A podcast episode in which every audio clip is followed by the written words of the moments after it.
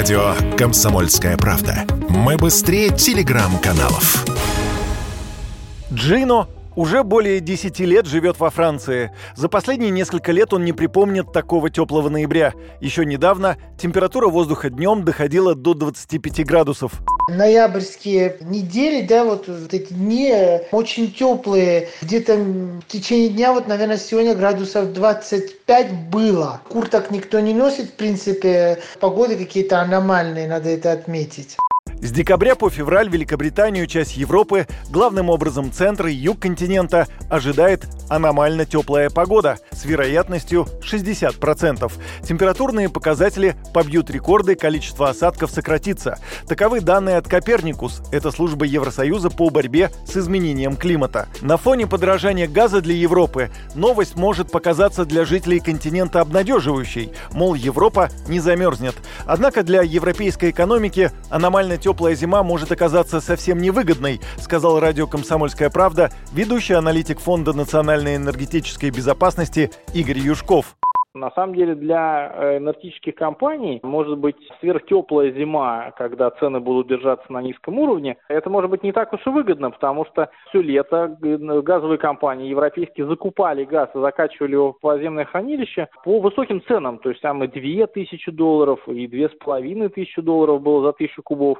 А что будет, если э, цены на газ будут держаться там в районе тысячи, полторы тысячи долларов за тысячу кубов на европейском рынке? То есть получается, что они будут генерировать убытки. Он купил газ и закачал его в подземное хранилище за две с половиной, а продал за полторы. И плюс он еще платил несколько месяцев за хранение газа в ПХГ. Получается, что уже энергокомпании могут встать там на грань банкротства, и опять же государствам европейским придется из бюджета выделять деньги, чтобы их спасти.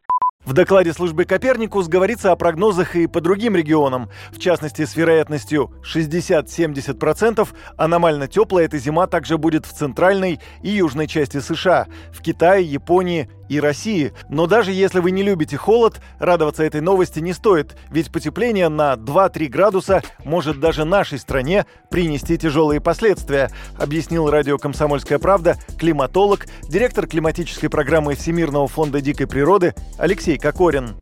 Это чревато ну, таянием ледников э, в Антарктиде и в Гренландии в первую очередь. Это значит подъем уровня моря. Значит, соответственно, начиная от островов в э, тропической зоне океана и кончая там Нидерландами, Венецией и Санкт-Петербургом, а, это уже угроза.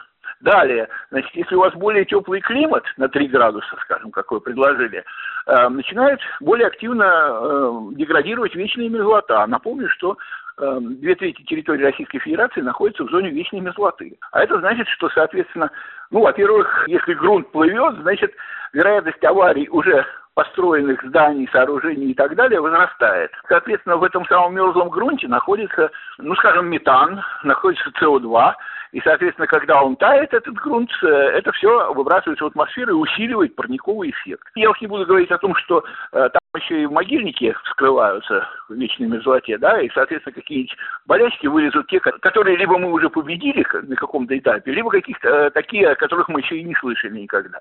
Ранее генсек ООН Антонио Гутерриш заявлял, что изменение климата происходит с катастрофической скоростью, и планета посылает сигнал бедствия. И напомнил, что таяние ледников и подъем уровня моря сегодня происходит вдвое быстрее, чем 30 лет назад. Юрий Кораблев, Радио «Комсомольская правда».